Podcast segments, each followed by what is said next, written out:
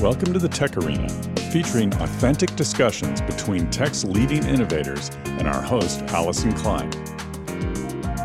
Now, let's step into the arena.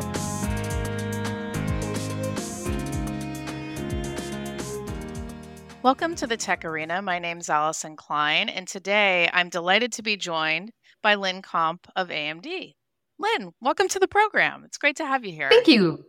Thank you, Allyson. I'm so excited to be here. Lynn, why don't you go ahead and introduce yourself and uh, talk about uh, your purview at AMD and how it relates to the topic today?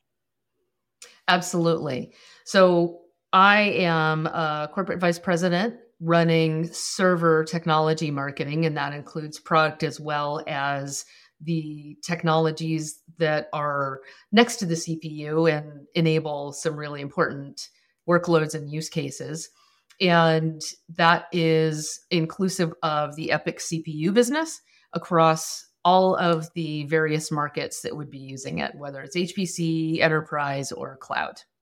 You spent a lot of time in the silicon arena, and I think folks could argue that we're in a golden age of silicon. What is the difference? Excuse me, what is different today about the semiconductor industry and what is being delivered to market than what we were delivering 10 years ago?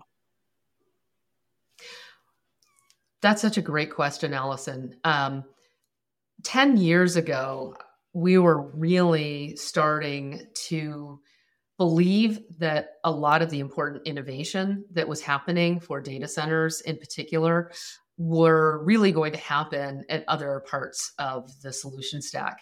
And there was a huge consolidation of different architecture types and instruction sets that was, in a way, signaling that the innovation at that level was pretty mature. Mm-hmm.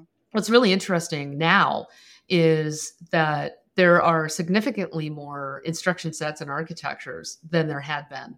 So we have ARM starting to come into the data center. We've got RISC-V conversations.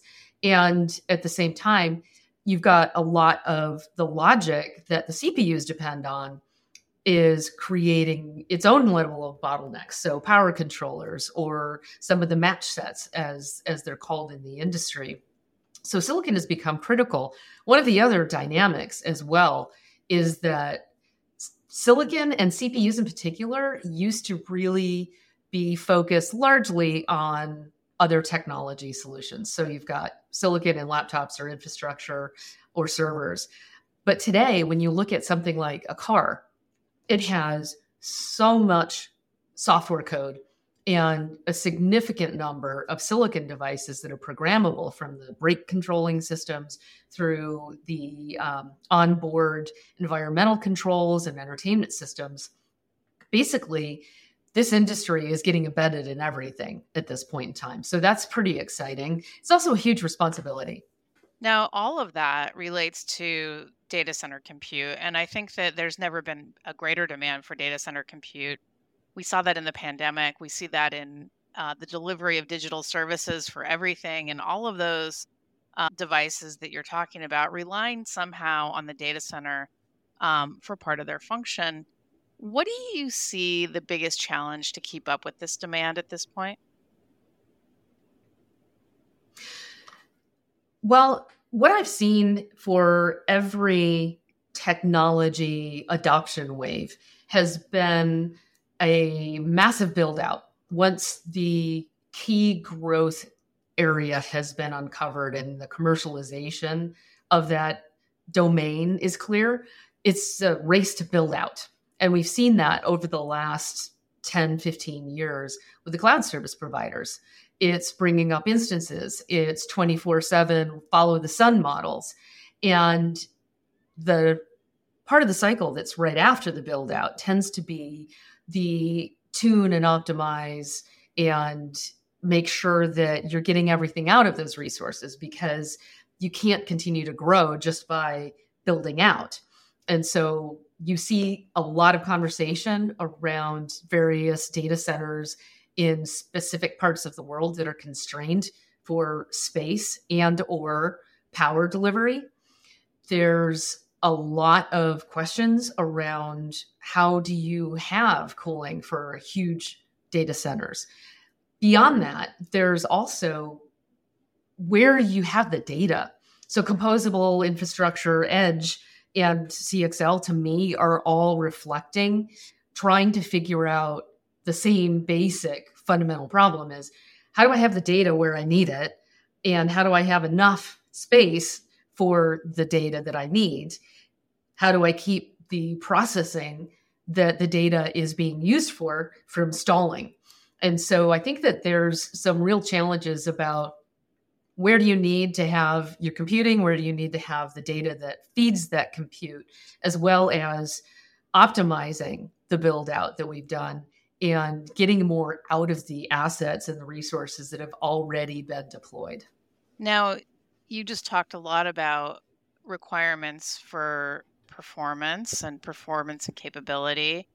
I think that one of the things that is on the top of my mind, and it's something that I saw you talk about at the OCP Prague event uh, last month, was that there is a greater focus on sustainability. I, I read somewhere that computing infrastructure mm-hmm. consumes mm-hmm. up to 14% of the world's energy supply.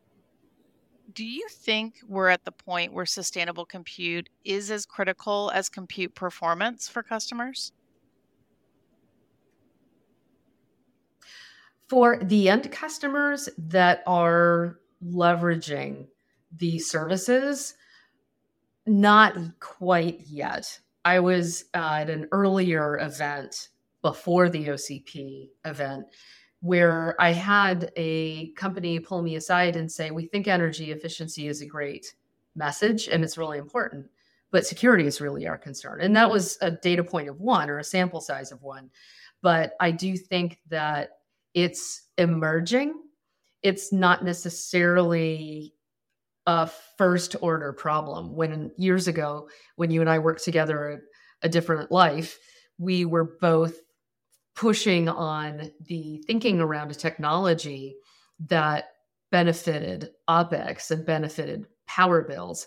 And if the people who have to buy and deploy the technology aren't paying the power bill, it can be very difficult to sell.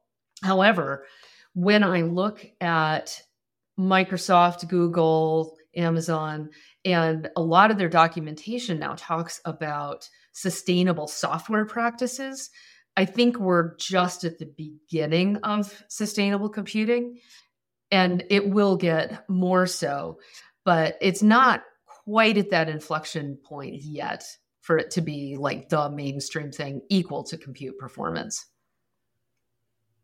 We were recently on a panel together discussing multi cloud architectures. There's been a lot of talk about multi cloud, and I think that many customers have chosen multi cloud solutions for a number of reasons. Do you think that customers are getting their full value out of cloud?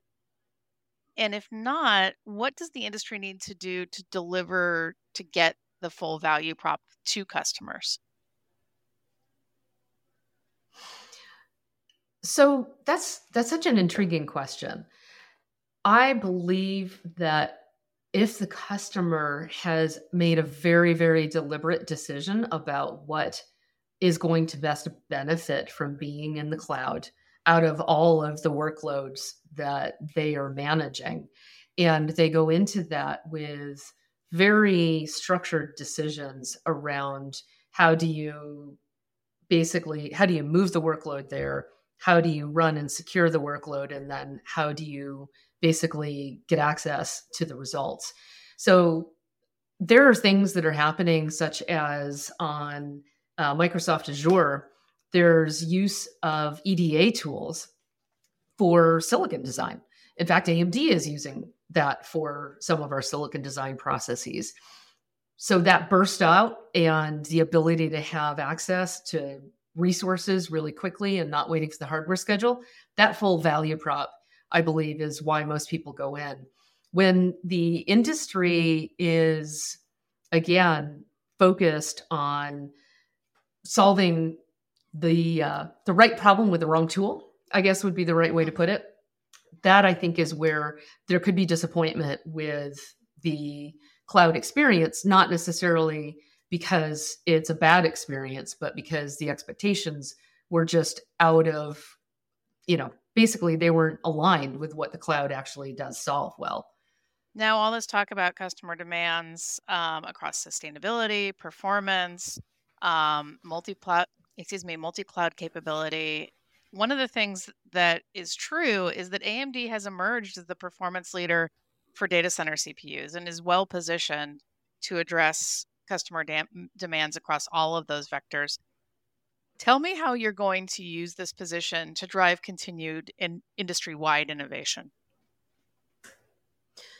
Well, first of all, one of the things that we truly believe in is enabling easy innovation.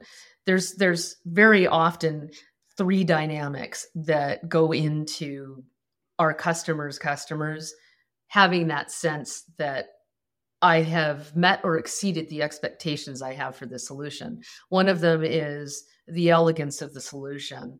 The next one is the value or the ex- expense versus value of the solution. And the third one is is it easy to integrate? And one of the things that AMD has really been focusing on is making it as simple as possible to take advantage of certain features. A good example is Infinity Guard, where AMD Infinity Guard has been architected to give control to the user of the VM and have their keys completely obfuscated from their service provider, whether internal IT or a cloud. And yet you don't have to change the application to use it. And many security technologies do require you to change higher level in the software stack, which makes it challenging. It's not hitting that easy button. So a lot of what AMD is focusing on is making it as fast as possible and as easy as possible with as few changes as possible to take advantage of all of the innovation. And really, what that gives our customers, customers, their innovation pace becomes faster as well because they're not having to deal with recrafting code.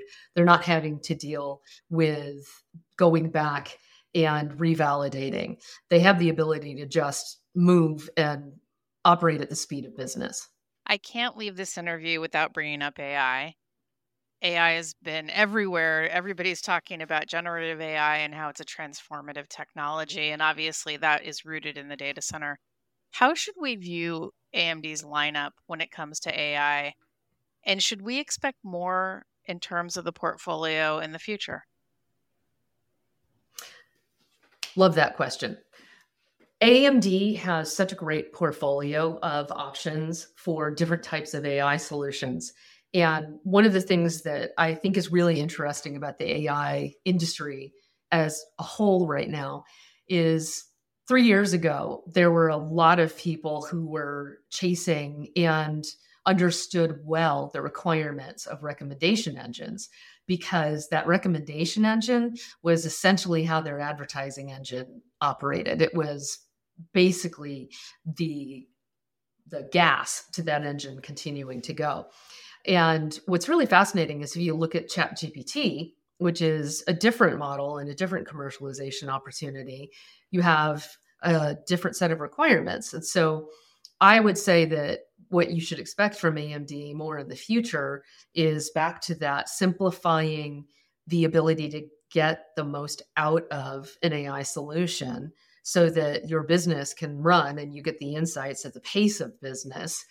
And given the diversity we're already seeing in AI commercialization models, I think that there is so much yet to happen in terms of the market opportunities for the technologies bringing these solutions.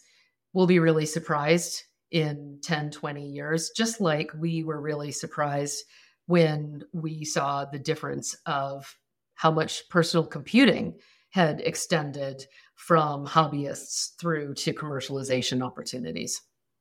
Lynn, one final question for you. I think that we've covered a lot of ground today. Um, I'm sure we've piqued the interest of our audience to talk to you and your team more about um, AMD solutions and what you're delivering with the industry.